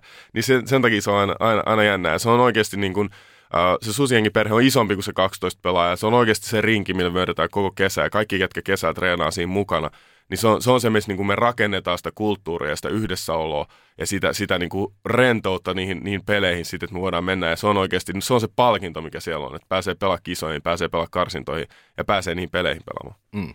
Ja tässä jos vähän listataan, niin maajoukkuehan on menettänyt monta pitkän linjan pelaajaa ja siis tämä on niin kuin, todella vakuuttava lista. Tässä on myös niin kuin, ennen noita kisoja lopettaneita, niin Petteri Kopponen, Sean Haaf, Jamar Wilson, Tuukka Kotti, Mikko Koivisto, Matti Nuutinen ja näitäkin niin kuin jatku, jatkus mm. vielä, niin kuin ketkä, ketkä on niin kuin vähän vieläkin aikaisemmin lopettanut. Mutta tämä Susingi Huuma, niin se just toi, niin kuin, että kun te tiedätte, että mikä se kokonaisuus siellä on, te tiedätte kaikkien otsikoiden takana mm. tapahtuvaa asiaa, siellä, siellä treenataan aika kovaa mm. niin kuin seurajoukkuetasolla, yksilötasolla ja sitten maajoukkuetasolla. Ja se on ehkä niin kuin koripallossa ja susienkin niin kuin, äh, ehkä se syy ollut, mik, miksi niin kuin leijonien ja huuhkajien niin kuin, tähän niin kuin, täysin niin kuin samalle viivalle on noussut susiengi, niin se on se, että ensin siellä uskotaan siellä niin kuin joukkueen sisällä, sitten fanit ostaa sen ja sitten koko Suomi ostaa sen. Ja kyllähän tämä koripallohuumakin, niin kuin, se on vaan niin kuin ollut niin kuin varmaan 15 vuotta niin kuin aika, aika kova tässä susiengin ympärillä. Onhan tämä urhe, urheilu makeeta ja tota, varsinkin silloin, kun saa urheilla Suomelle. Ja kyllä se näkee, että pallo, tota, kyllä se kertoo ehkä jotain meistä maasta myös, tämä menestys joukkuelajeissa ja pallolulajeissa, niin se, niin kuin, se, se kyky, millä me pystytään niin tekemään yhteistyötä ja sitoutua siihen yhteiseen tekemiseen ja tavoitteeseen, niin se on, se on todella, todella kova ja, ja niin kuin arvostus siitä nousee myös niin kuin meidän valmennukselle, että meillä tehdään todella kovaa valmennusta eri pallonlajeissa niin kuin hyvin aikaisella tasolla ja, ja pystytään luomaan sellaisia yksilöitä, jotka pystyy menestyä kansainvälisesti. Niin sitä kautta on, on hieno mun mielestä seurata tämmöisen pienen maan menestystarinaa tuolla tuota, isojen pallojen parissa. Mm, ja teidän siirtyessä nyt taka-alalle, niin Susiengissähän on, tulee automaattisestikin tilaa vähän uusille kyvyille. Ja, ja hyvä näin. no, no, se on... Ai, no, siinä on hyvät ja huonot puolet. ja huono puoli on se, että niin kuin, tai, tai no ei se nyt sinänsä huono puoli, koska sehän on myös mahdollisuus, mutta se, että totta kai niin kuin siinä kohtaa, kun lähtee tällaisia pelaajia, jotka kaikki tunnistaa, niin niiden tulevien kykyjen, niin heidän pitää todistaa myös sitten, että niin kuin, homma jatkuu aivan samalla tavalla. Että kyllähän te, te niin kuin tiedätte siellä, niin kuin, ei sinne tule ihan tuosta naps vaan ketään, vaan siellä on jo pitkään ringissä ollut. Että Miro Little on varmaan niin kuin viime EM-kisojen tällainen aika luonnollinenkin niin kuin, ihmisille vähän ehkä uutena tullut, mutta sitten niin kuin muutamia virheitä lukuun ottamatta, mitä, mitkä on todella luonnollista tehdä niin kuin virheitä nuorena pelaajana, niin hän kyllä osoitti niin kuin todella paljon niin kuin päättäväisyyttä ja sitä, että hän, hän kuuluu, kuuluu niin kuin susiengiin ja hän kuuluu jossain kohtaa myös pidemmälle. Niin tässä on pari kuuntelijakysymystäkin itse asiassa Littleen liittyen, niin uh, uskotko, että Miro Little nähdään joskus Markkasen tavoin MPAssa? Oh, hänellä on kaikki mahdollisuudet siihen. Et en, en tota, et se on todella vaikea sanoa. Et mun mielestä hän on oikealla polulla. Et hän lähti Yhdysvaltoihin ö, pelaamaan tämmöisen niin ihan huippu, huippulukiokorista. Ja tuntuu ehkä hassulta, että miksi menee pelaa lukiokorista. Mutta se pelaa siellä tulevia NBA-pelaajien kanssa.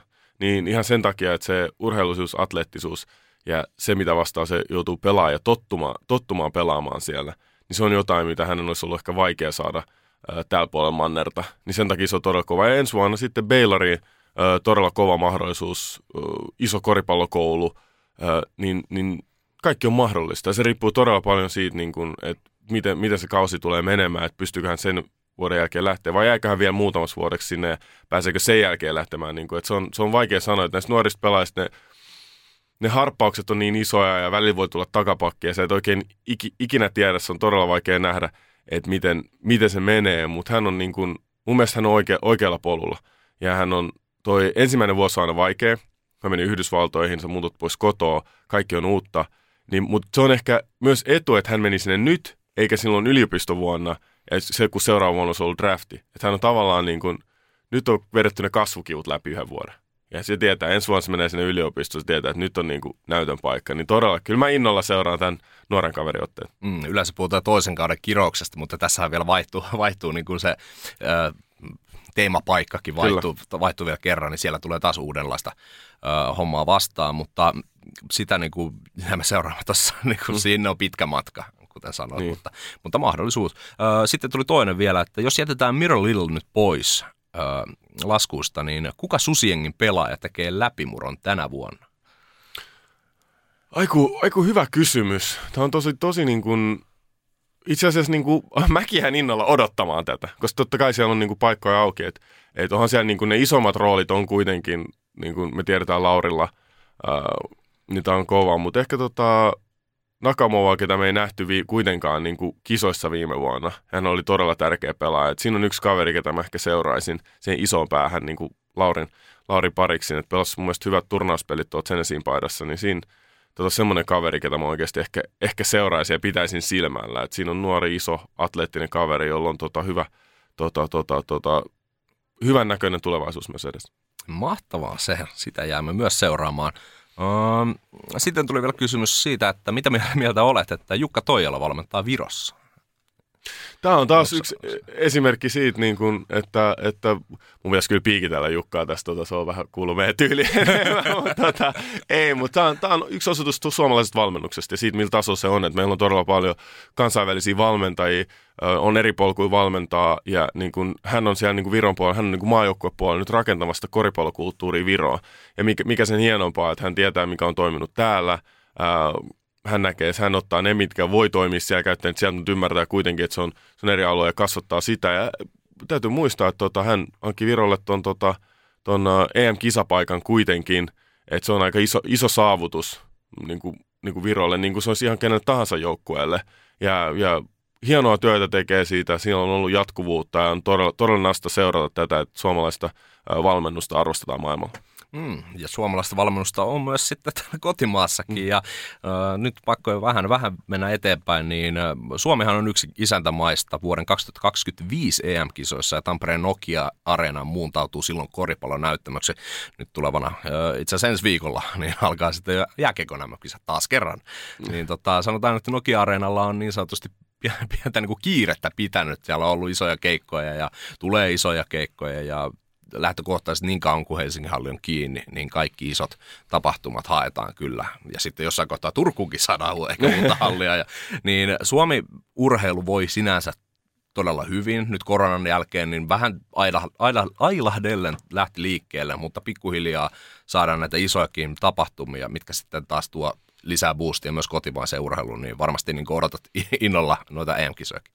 Joo, odotan innolla, että on todella – itse muistan ne 2017 kisat, silloin kotikisat, niin silloin se on pelaajana se on aivan niin kuin upeeta, sä pelaat himassa. Se on jotain, mitä ei ikinä voinut edes niin kuin toivoa, että pystyy pelaamaan niin kuin EM-kisoja, mutta se, että pystyy pelaamaan vielä niin kuin kotona, niin se on aivan Siis se on jotain ennalta uskomatonta. Mutta omalla tavallaan mä odotan ehkä vielä enemmän, että niitä pääsee nauttimaan fanina.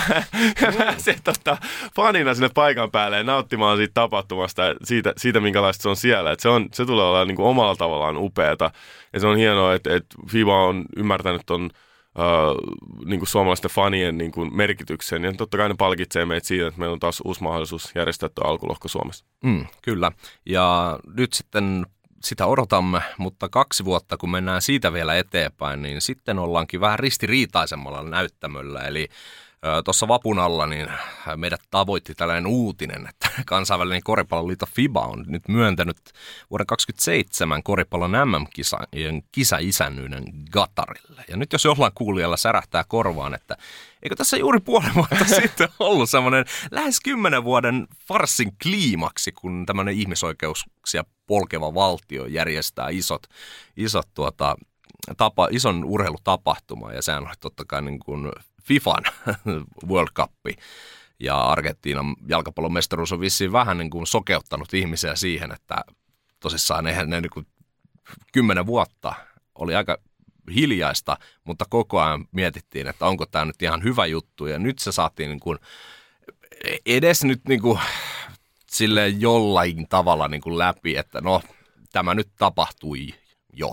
Mutta nyt sitten, puoli vuotta myöhemmin, niin nyt sitten FIBA lähtee Qatariin ja on selitellyt sitä, että siellä on lyhyet yhteydet ja niin kuin mahtava infrastruktuuri, niin sä Sean jo vähän twiittasitkin tuossa, niin tota, vähän omat mielipiteet ja sitten mennään seuraavaan aiheeseen. Mutta siis, mikä, mikä juttu tässä nyt? Tämä on niin kuin, ehkä se mun isoin, uh, tämä on selvästi semmoinen asia, mihin mun pitää niin kuin perehtyä enemmän. Se on ihan ensimmäiseksi, mun pitää niin kuin, selittää, niin kuin, että miten näin on käynyt, mutta sitten tavallaan ehkä se mun uh, harmitus tulee siitä, että eikö me just käyty tämä Futiksen kanssa läpi, niin kun käytiin nämä keskustelun aiheet läpi Futiksen puolella. Ja, ja sitten ehkä se mun suurin kysymys on, että kuinka paljon on muuttunut puolessa vuodessa, kun tämä päätös on tehty, tai sitten neljäs vuodessa, kun ne kisat on Katarissa. Että kuinka paljon on oikeasti muuttunut niistä asioista, mistä kritisoitiin MM-kiso, niin kuin futiksen mm niin kuinka monta asiaa on muuttunut, kun me mennään sitten koripallo pelaa siihen. Että päteekö nämä samat kritiikit edelleen sinne?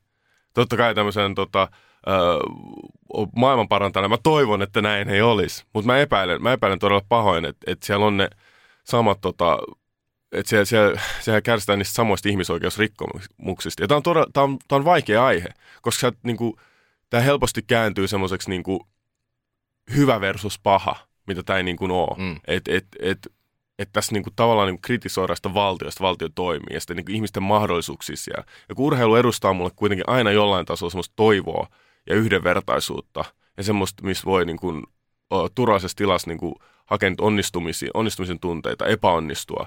Se on urheilu, minkä pitäisi olla mahdollista joka ikiselle kokea niin kuin jollain tasolla.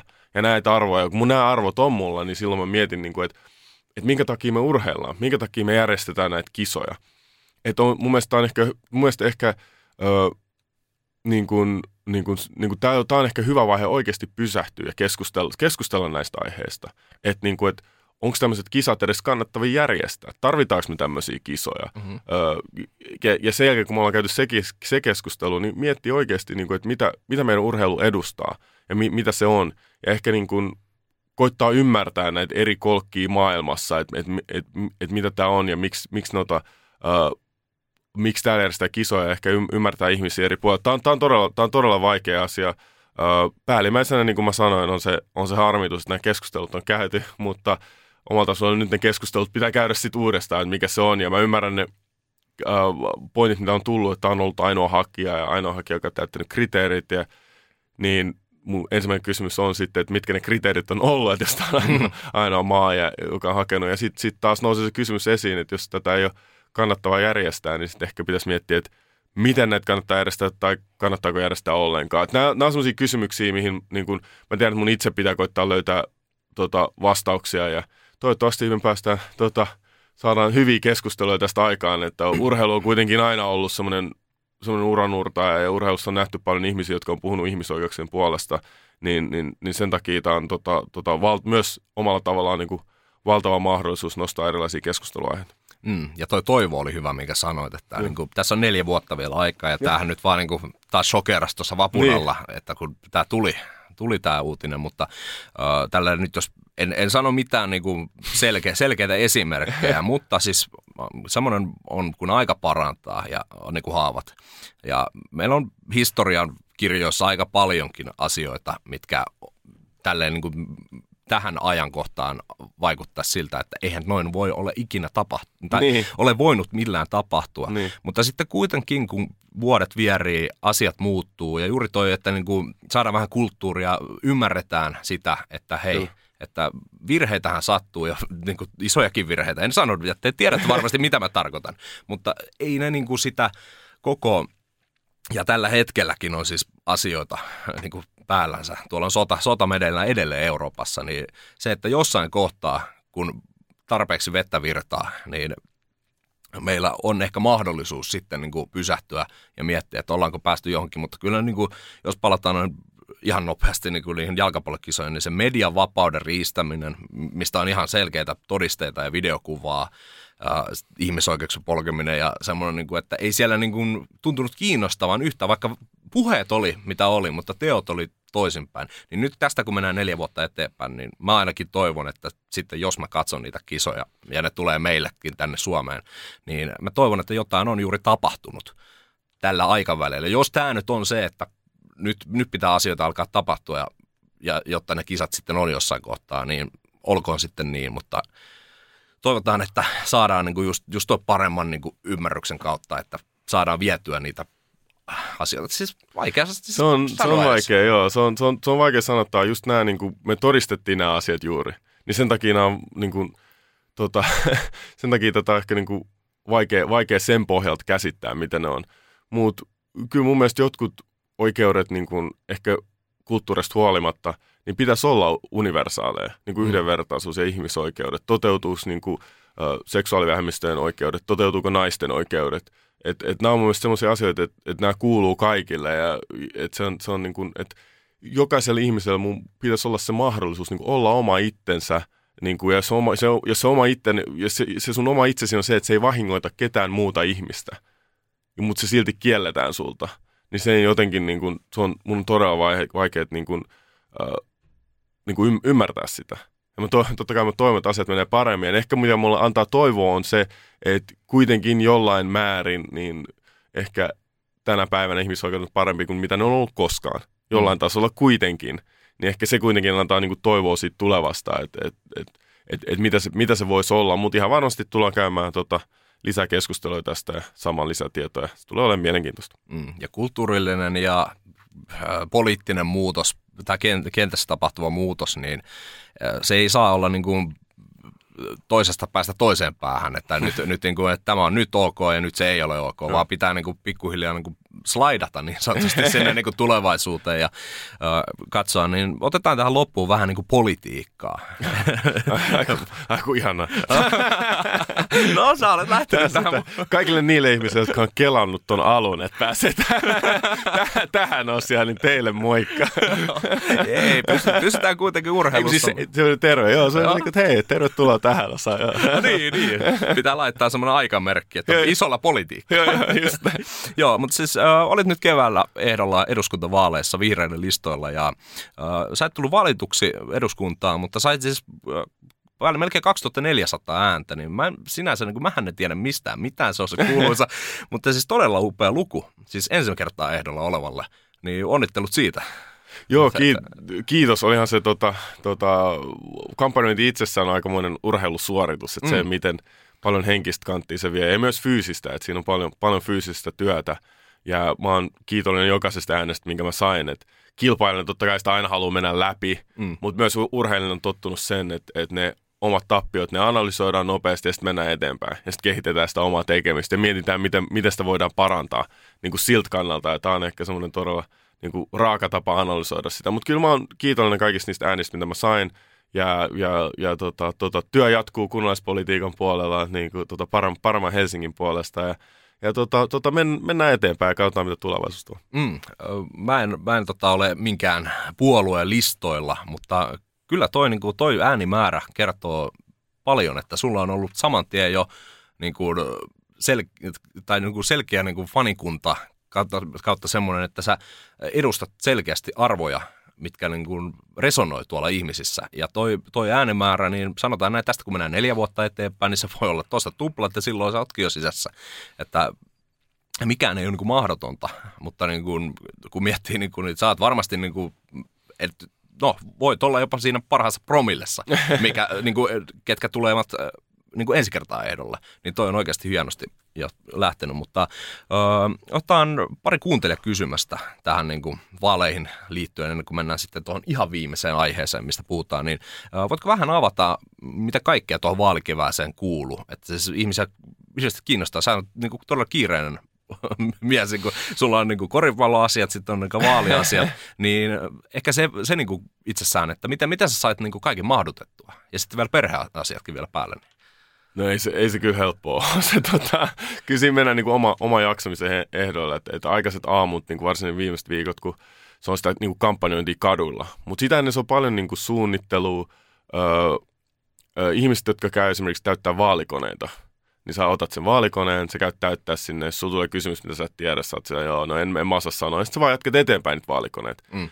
Mutta ehdokkaana niitä vaalikoneita sulla on joku niin 6-7 ja sun pitää oikeasti yrittää löytää vastaus jokaiseen kysymykseen. Tai ainakin täältä, täältä kohdasta mä lähdin. Mm. Ja se on oikeasti myös semmoinen urakka, että kun sä, sä oikeasti väännät niitä, käyt niitä läpi ja perustelet itsellesi ja mietit, miksi mä vastaan tähän kysymykseen näin ja miksi tätä kysymystä, niin kuin, mitä tässä kysymyksessä haetaan, niin se on ehkä semmoinen niin urakka, mitä tehdään silloin ehkä tammi-helmikuussa. Ja sit se on, se on todella paljon semmoista organisointia ja viestintää, että mitä sä teet, kunnes se tulee siihen viimeiseen kolme viikkoa, missä sä oot oikeasti tuo kaduilla. Ja sit sä oot kaduilla, että ihmiset näkee, näkee sua ja näkee, että sä teet sitä – sä, oot, sä oot jakamassa sun flyeria, koska jostain syystä vaikka teknologia menee eteenpäin, niin me ollaan vielä keksitty parempaa tapaa kohtaa ihmisiä kadulla kuin se, että sä jaat niille paperilappusen. niin, tota, et se on vaan niin sellainen tapa, että missä voi kohdata ihmisiä niin kuin koska se on todella tärkeä myös, että sä haet sitä ihmisen yhtä ääntä, niin silloin niin kuin, se luottamus on tärkeää ja se on helpompi luottaa ihmisiä, jos sä oot nähnyt sen tai kohdannut sen. Mutta se on, tota, se, on, se, on miele, se on mielenkiintoista. Mä oon todella iloinen, että mä lähdin sen mukaan ihan pelkästään niin kokemuksen itsestään. Ja mulla on, mulla on niin halu vaikuttaa. Mulla on ne tärkeät asiat, niin, niin ne varmasti resonoi niin puoluepolitiikan yli, koska se on niin kuin, uh, liikunta ja urheilu, niin kuin yleisesti ihmisten liikkuminen, mutta siis myös niin kuin, noin nuorten harrastukset ja sitä, sitä, sitä kautta niin kuin sen hyvinvoinnin luominen. Mm. Ja ehkä niin kuin puolue, niin kuin sen mitä politiikkaa niin kuin aika paljonkin seuraa, mutta siis niin kuin lähde, lähde ava- avaamaan sen enempää niitä, mutta siis jotenkin tuntuu, että puolue tasolla niin todella paljon eroja löytyy sitten niin kuin yksilötasolla puolueen alapuolelta. Että totta kai puolueella on omat linjat, mutta juuri se erottuminen siellä asioilla. Esimerkiksi nyt vaikka nyt mennään tähän meidän viimeiseen aiheeseen, eli liikuntaan ja liikkumiseen, nuor, nuorten liikkumiseen varsinkin, niin se on vähän semmoinen aihe, että se oli yksi mun kevään kolmesta isosta teemasta, millä mä valitsin oman ehdokkaan. Mä en valitse puoluetta, sen, sen voi niin kuin sanoa. Mä, mä valitsin ehdokkaan. Niin tota, se oli yksi niistä kolmesta. Ja sä oot yksi ainoita, ketkä on sen ottanut niin kuin oikeasti esillä. Sen, mitä koittaa seurata, niin ainakaan, niin kuin ainakaan rummuttanut ei ole hirveän moni, koska ei ole tullut mun, mun omaan kuplaani. Niin tota, vaikka nyt vaalit on ohi, niin siis tämä ongelma, eli nuorten liikkumattomuus, me luetaan koko ajan äh, tota, armeijan tota, varusmiesten ja varushenkilöiden, mitä se nyt halutaan sanoa, niin Cooper-tuloksista, jaksamisesta, ei jakseta marssia, itse palkkasin PT silloin ennen armeijaa ja se oli hyvä vaihtoehto, hyvä, hyvä vaihtoehto ja se, se niin kuin johti siihen, että musta reservin upseri tuli. Mutta kaikilla ei ole siihen niin kuin varaa, mutta mistä, mistä se, niin kuin, kun sieltä ihan junnusta asti pitäisi saada semmoinen niin kuin liikunnan riemu ja se, että se olisi osa arkea, niin millä tavoin niin kuin, tätä pitäisi lähteä tätä ongelmaa nyt perkkaamaan? Niin se on, se on aika vaikea, koska kun me kautaan niin lapsia, niin nehän liikkuu aika luontaisesti. Jos mietitään varhaiskasvatussysteemiä, niin sehän on rakennettu silleen, että, että, että sun, sun lapselle sä viet niin sinne – vaatteet joka säähän ja ne ulkoilee. Ja ne mm. on oikeasti ulkona. Ja ne liikkuu oikeasti todella paljon. Mutta sitten kun me tullaan kouluun, niin sitten me istutaan pulpetin ja sitten me istutaan. Ja sitten me istutaan ja me opitaan. Niin se on jotenkin se, siinä kulttuurissa, niin se on jotenkin semmoinen, niin kuin, että se on, meitä kasvataan vähän jollain tasolla kuitenkin niin kuin istumatyöläisiä. Että et siitä, niin kuin, että miten sen niin kuin liikkumisen saisi siihen niin kuin päivämäärään oikeasti mukaan. Ja ymmärtää, niin kuin, että se on, se on osa sitä. Ja tämä on niin kuin, mä haluan erotella niin kuin kaksi osaa niin kuin vähän tämän liikkumisesta ja harrastuksesta sen mukaan, koska liikkuminen on myös sitä, niin kuin, että millä tavalla sä tuut sinne kouluun, että millä välineellä sä meet sinne kouluun. Ja tässä on esimerkiksi kaupunkirakentaminen on isossa roolissa, että se kaupunki on sellainen, mikä, mikä houkuttelee sua liikkumaan niin kuin nimenomaan ehkä kävellen tai pyörällä tai jollain, jollain tavalla. Ää, niin tämä on tota, niin tämä on, tää on iso kysymys niin kuin lapselle siitä, että miten, miten ne saa liikkua. Ja sit se asia, syy, miksi mä haluaisin erottaa tämän, on se, että koska meillä on myös tutkimuksia siitä, että missä niin kuin iso osa lapsista, jotka harrastaa, ei liiku tarpeeksi mm. viikon aikana, niin se kertoo niin kuin sitä, että sit siinä ei vaan tule sitä niin kuin arkiliikuntaa. Ja tämä on, tota, tää on, tää on tärkeä asia, ja kuitenkin, koska lapset on siellä koulussa niin suuren osan päivästä, niin mä näen, että jollain tasolla niin kuin sitä ratkaisua pitää hakea sieltä, että miten, miten me voidaan tehdä se, että miten me rakennetaanko me semmoista, semmoiset pihat kouluihin, mitkä on houkuttelevia, että siellä niin kuin leikitään ollaan ja, ja, ja, ja tota, pystytään liikkuu hyvin, että miten, miten me rakennetaan nämä ja, ja miten me tehdään se koulurakennus niin kuin muuten sillä, että siellä voi niin kuin liikkua sisällä koululiikunta on iso juttu. Kukaan ei tykkää koululiikunnasta, edes urheilijat ei tykkää siitä, että miten niin kuin rakennetaanko me sen, se koululiikuntakin sillä tavalla, että ihmiset voi löytää sieltä sen oman, mitä ne haluaa tehdä. Koska jokaisella on se eri. Toinen voi tykkää lenkkeilystä, toinen taas tykkää lenkkeilystä yhtään, toinen tykkää pelaa pelejä, mutta se ei jaksa kuntoilla. Et siinä on niin kuin erilaisia. Nämä on niin semmoisia, mun mielestä nämä on niin kuin tavallaan isoja kysymyksiä, mutta sitten kun me tiedetään, että meillä on myös muita isoja ongelmia, niin vähän, me vähän työnnetään nämä syrjää että toi niinku ehkä hoituu itsestään, ehkä hoituu itsestään. Mutta jossain vaiheessa me nähdään, että niinku, kun on niin iso vaikutus niin kuin, ei pelkästään fyysiseen terveyteen, vaan myös mielenterveyteen, että aiheuttaa todella isoja kustannuksia meidän yhteiskunnalla, niin kyllä mä näen niin kuin, niin kuin myös niin kuin kansantalouden näkökulmasta, että tämä on oikeasti sellainen ongelma, mihin kannattaa niin kuin pureutua. Mm. Juuri tuo kansantalouden näkökulma on niin kuin se, minkä takia niin kuin halusin tämän aiheen ottaa. Ja siis sä oot niin kuin pitänyt tätä hommaa yllä. Ja sitten tästä nyt muutamia, jos nostetaan vielä, niin Esko Seppänen urheilukastissa paljon puhunut. Ja itse asiassa taisi puhua ennen vaalien allakin, niin tota, Joo, hänen kanssaan kuuntelin sen jakson. Joo, mä kävin, mä kävin vieraille siellä. Se oli tota, kiitollinen siinä, että otti tota, tota, tuota, suomalaisen podin kummista, jota otti mut vieraaksi. Mm. Joo. Niin, tota, sitten Ismo Lehkonen on niin kuin, puhunut, puhunut juuri siitä, millä, millä sitten saadaan myös urheil, urheilijoksi kasvettua ja näin. Ja siis jotenkin niin kuin toi, toi mulle niin kuin on se kun miettii omaa lapsuutta, ja mä oon siis harrastanut koko ajan, mä vanhemmat pakotti ensin se koripalloon, tai, tai sinne mentiin vähän sille kokeilemaan, mm-hmm. sitten kun se loppui, niin mä sanoin, että mä en harrasta enää ikinä. Eli motivaatio meni sieltä, että no ei, tää, tää on kivaa tällä, Niin. nyt, nyt loppu. Että tää oli kivaa, mutta nyt niin kuin homma loppu. Ja totta kai sitten olisi voinut mennä vaikka KTP tai johonkin mm. muuhun harrastamaan, mutta sitten jotenkin se jäi. Ja sitten äiti sanoi pari kuukauden jälkeen, nyt muuten poika pitää alkaa liikkua taas. Mä sanoin, että ei, kun, ei, ei toi on tyhmää, että kun homma, homma loppuu näin nopeasti. Niin sitten tota, sanoi, että nyt tossa on niinku kaikki valinnat, nyt saat niinku päättää. Ja sitten mä suunnilleen heitin, että no tonne sitten. Ja sitten se olikin salibändiä. Ja mulla oli silloin tosi huono kunto. Mä olin ö, 8V muistaakseni, eli kakkosluokalla. Ja sitten niin kuin se, mä en pysynyt muiden perässä. Mä olin silloin jo iso, iso poika. niin, niin tota, sitten tuli, että hei, että mä tarvittaisiin maalivahti, että olisi, viittikö kuka, kuka lähti tuohon. Niin sitten mulla löytyikin paikka maalilta. Alkuun se oli sitä, että mä makoilin ja torjun kaikki. Laittiin pikkumaalisen mun taakse. Oliko se Mutta- lopuksi sitä, että sä makoilit, etkä torjunut mitään sitä? ei, ei, kun se oli semmoinen, se oli semmoinen tämän, tämän kokoinen maali. Tämä on läppärin kokoinen maali suunnilleen. Sitten mä olin siinä eessä. Hei, tämähän on kivaa, kun ei mikään mennyt Niin. maaliin. Se oli mulle semmoinen, että okei. Sitten pikkuhiljaa nostettiin maalin kokoa ja sitten olikin jo täysmaali. Ja sitten opettelin, niin kuin itse opin sen homman. Ja olin ihan rehe, rehentelemättä, niin olin ikäluokkani parhaimmistoa. Mutta sitten 15-16-vuotiaiden motivaatio loppui ja sitten, no sen tarinan on kuuntelijat jo kuullutkin. niin tota, että ei riittänyt loppuun asti. Mutta mä olin siis terve nuori koululainen. Mä tein läksyt, kävin harrastuksissa, sitten me vähän larppailtiin, milloin mitäkin miakkaleikkejä. Se kuului käytännössä, en mä ollut kotona ollenkaan. Mä olin ulkona mm. leikkimässä. Nyt kavereiden kanssa, kun jutellaan, että miltä näyttää nykynuoret, juuri semmoiset niin kuin ala-asteen ja yläasteen välissä olevat semmoiset niin kuin seiska, seiskaluokkalaiset vaikka, niin niillä on älypuhelimet, he käy koulussa, sinne mennään bussilla tai osa onneksi pyörällä kävellen, mutta sitten sen jälkeen kun koulusta päästään, niin mennään kotiin, puhelinta räpläillään, sitten mennään ehkä siihen harrastukseen kotiin, taas puhelinta räpläillään, tehdään läksyt, käydään nukkumaan ja sama rumpa jatkuu. Niin sinne tulee kaksi tuntia maks liikuntaa, kun sitten taas mitä mu- muistelen meillä, niin äh, siis se oli neljää viittä tuntia päivässä, kun pyöräiltiin aina kouluun, pyöräiltiin takaisin, äkkiä jotain jotain naamaa ja sitten leikkimään. Ja sitten iskä sanoi, että nyt prr, kuule poika kotiin, että harrastus alkaa puolen tunnin päästä. Niin se oli aktiivisempaa, niin toi just, että opetetaanko meitä niin kuin epäaktiivisuuteen tällä hetkellä?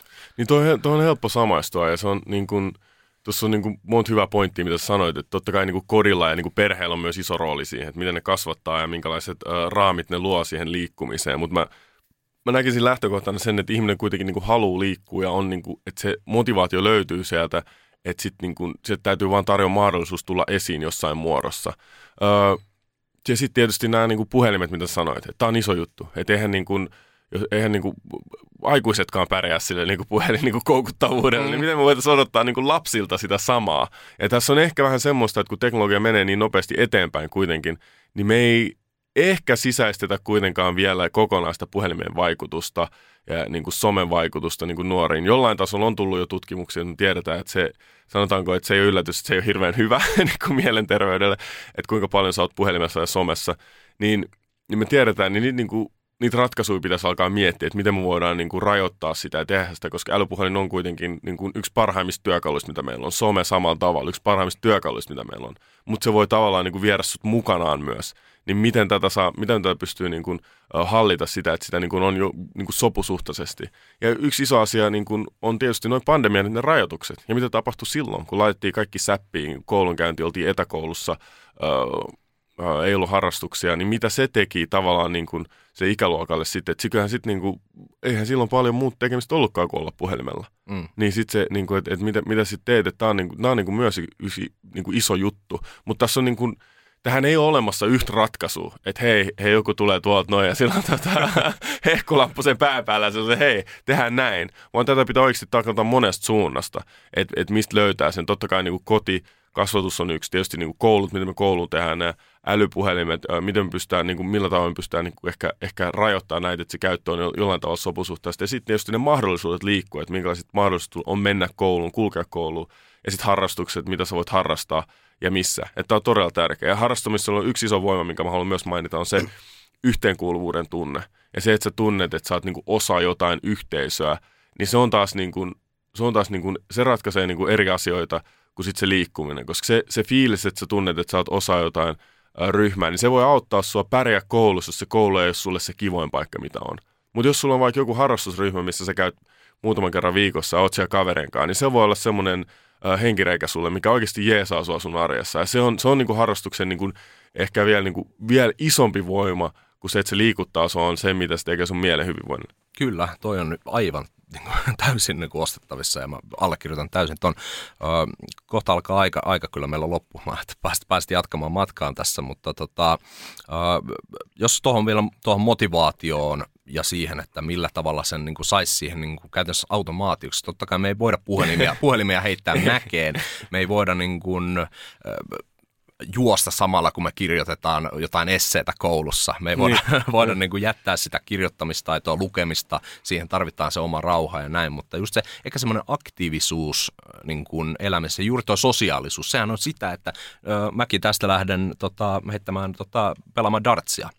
Niin tota, siinäkin, niin ei se nyt ihan maailman, niin kuin, ei mulla hirveä hi, superhiki tule siinä, mutta se on sosiaalisuutta, mä oon aktiivisesti, mä seison ö, ja kulutan siinä ja. samalla, niin sit, tällaisista pienistä jutuista se tulee ja sitten kotiin päin ja näin. Ö, voisiko Lauri Markkasen kaltaisia tällaisten, tällaisten tähtien statusta. Nythän me luetaan vain niitä Cooper-tuloksia ja näin, mutta voisiko tällaisten esimerkkien kautta saada sellaista motivaatiota ja niin kuin nuorille? Se ei tarkoita, että jos, sä, jos Lauri Markkanen vaikka aktivoisi niin kuin on se olympiakomitea tai minkä kautta tahansa, niin se ei tarkoita, että meillä tulisi niin kuin liuta laurimarkkasia, mutta meillä tulisi niin kuin yhteiskunnan semmoisia osasia, miksi kaikki, kaikkien kuitenkin jossain kohtaa pitää kasvaa, niin se aktiivisuus, niin meistä tulee terveempiä, meistä tulee hyvin voivempia, meidän mielenterveys voi hyvin, fyysisesti me voidaan hyvin ja silloin meillä löytyy niitä positiivisia juttuja, niin voisiko Lauria ja miksei niin kuin Sean suakin niin kuin tässä niin kuin hyödyntää, että näytetään, käydään kouluissa, totta kai tätähän on jo, mutta miten voitaisiin vielä paremmin, niin kuin nyt tällainen politiikon vastaus tähän, että miten voidaan paremmin hyödyntää? Totta kai esikuvat on ihan ihan hirveän tärkeitä. Ja ne roolimallit. Ja se on, onhan se niin kuin, uh, jos mietit nuorta, niin onhan se kivempi seurata jonkun tota, tota huippuurheilijan, niin kuin, että hei, toi, vitsi toi makea, että mä haluan olla ihan niin kuin toi, kun mä isona. Ja se antaa semmoisen motivaation siihen treenaamiseen ja mennään. Ja, ja, ja tuskin, tule, tuskin susta tulee Lauri Markkanen, mutta se voi antaa jotain muuta sun elämään. Tai ehkä susta tulee, ei sitä tiedä. Mm. Mutta se niin kuin, tavallaan se, se, niin kuin, se, se esikuva, kun se antaa sen roolimallin, se jotain, mitä sä jättää, niin se voi antaa jonkun, jonkun väylän sulle, mihin sä et olisi ehkä lähtenyt muuten, ellei sä olisi lähtenyt sitä. Ja siellä opit siinä matkalla niin kuin itsestäsi ja niin, niin paljon kuitenkin. Että on, on se tärkeä, mutta ehkä kuitenkin, niin jos niitä esimerkkejä saa tai niitä mahdollisuuksia on siitä läheltä, niin kyllähän ne auttaa paljon. Koska jos sulle esimerkiksi on se Lauri Markkanen esikuvana, mutta sulle ei ole mahdollisuus pelata koripalloa siellä, missä sä oot, niin sit se ei paljon, mm. sit se ei paljon auta. Et jos sulla ei vaikka ole äh, lähikoriin, mihin sä voit mennä heittelee, tai, tai sulla ei ole varaa koripalloon, tai, tai sä et saa niinku kenkiä mistään, tai, tai sulla ei ole mitään urheiluseuraa siellä lähellä. Että ne puitteet pitää kuitenkin aina olla jollain tasolla, että sä voit lähteä seuraamaan sitä sun roolimallia, että sä pystyt tekemään sitä. Ja sen takia se on tosi tärkeää, että, että me niin kuin, kaupungissa ja kunnissa niin kuin, niin kuin varmistetaan se, että jollain tasolla niin kuin lapsilla on niin kuin ne samat mahdollisuudet niin kuin urheilla ja harrastaa niin kuin jokaisella, koska mä, mä näen, että se olisi oikeasti niin kuin oikeus lapselle niin kuin päästä, päästä mukaan tähän ja kokea näitä tunteita, mitä harrastuksissa on. Aamen. Tässä kohtaa niin pakko jo pahoitella. Sean, me puhuttiin tunnista, nyt on tunti kymmenen takana.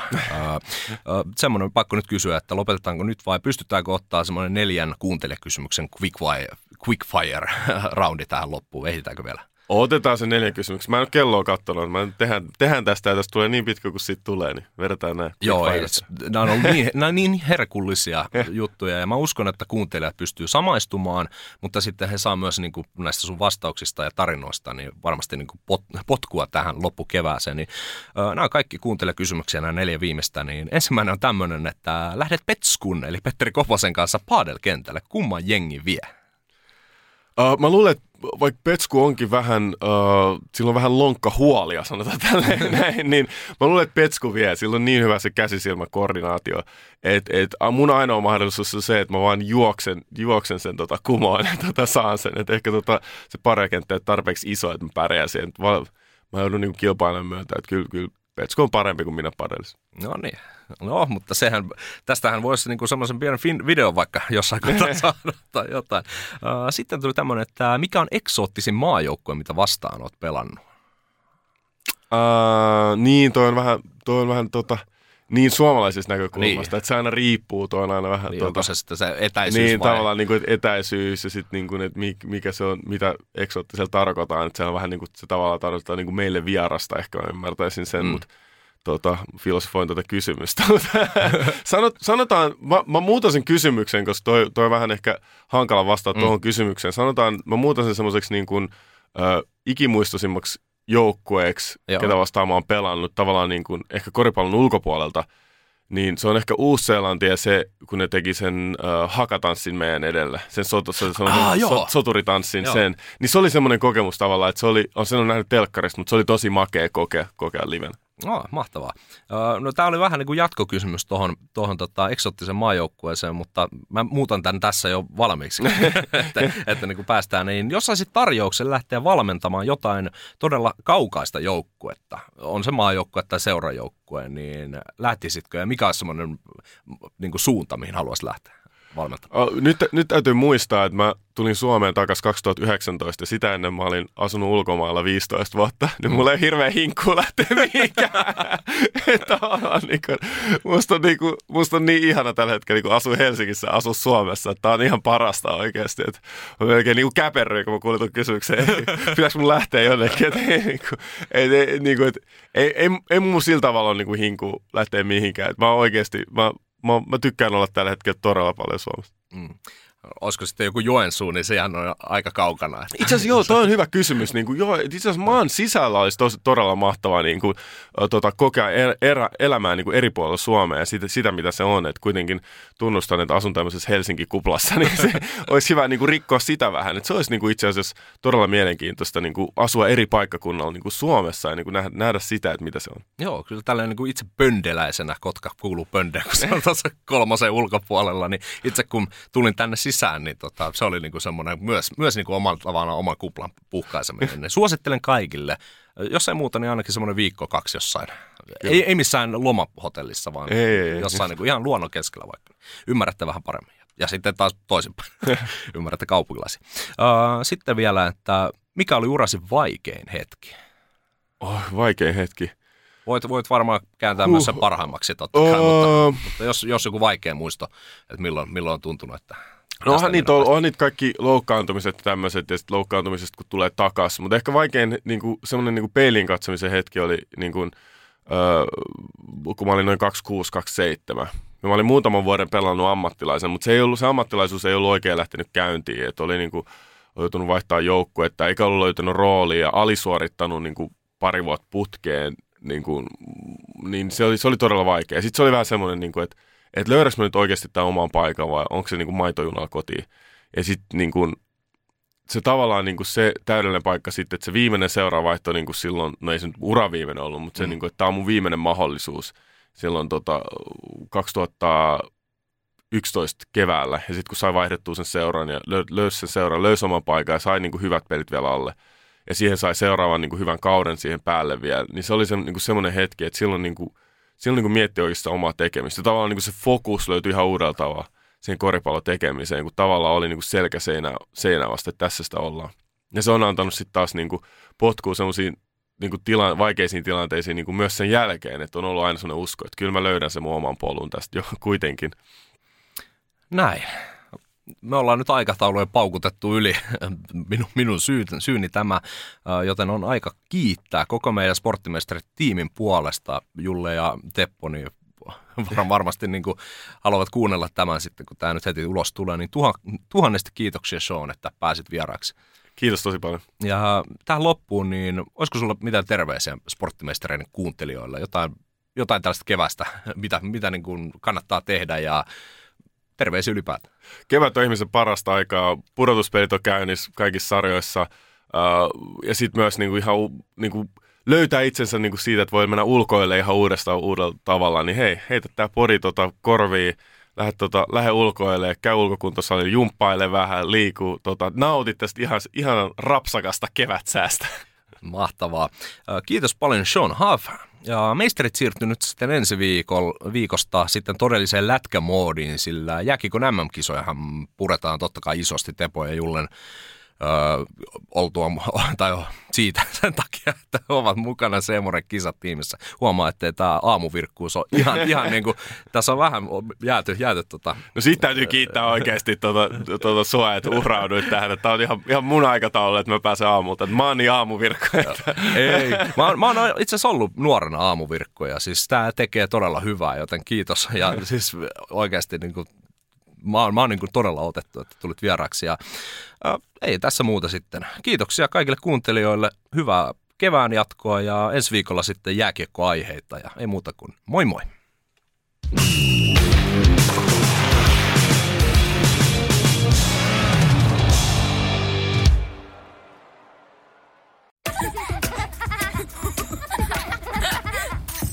Äiti, monelta mummu tulee?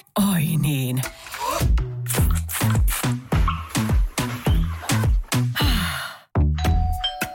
Helpolla puhdasta.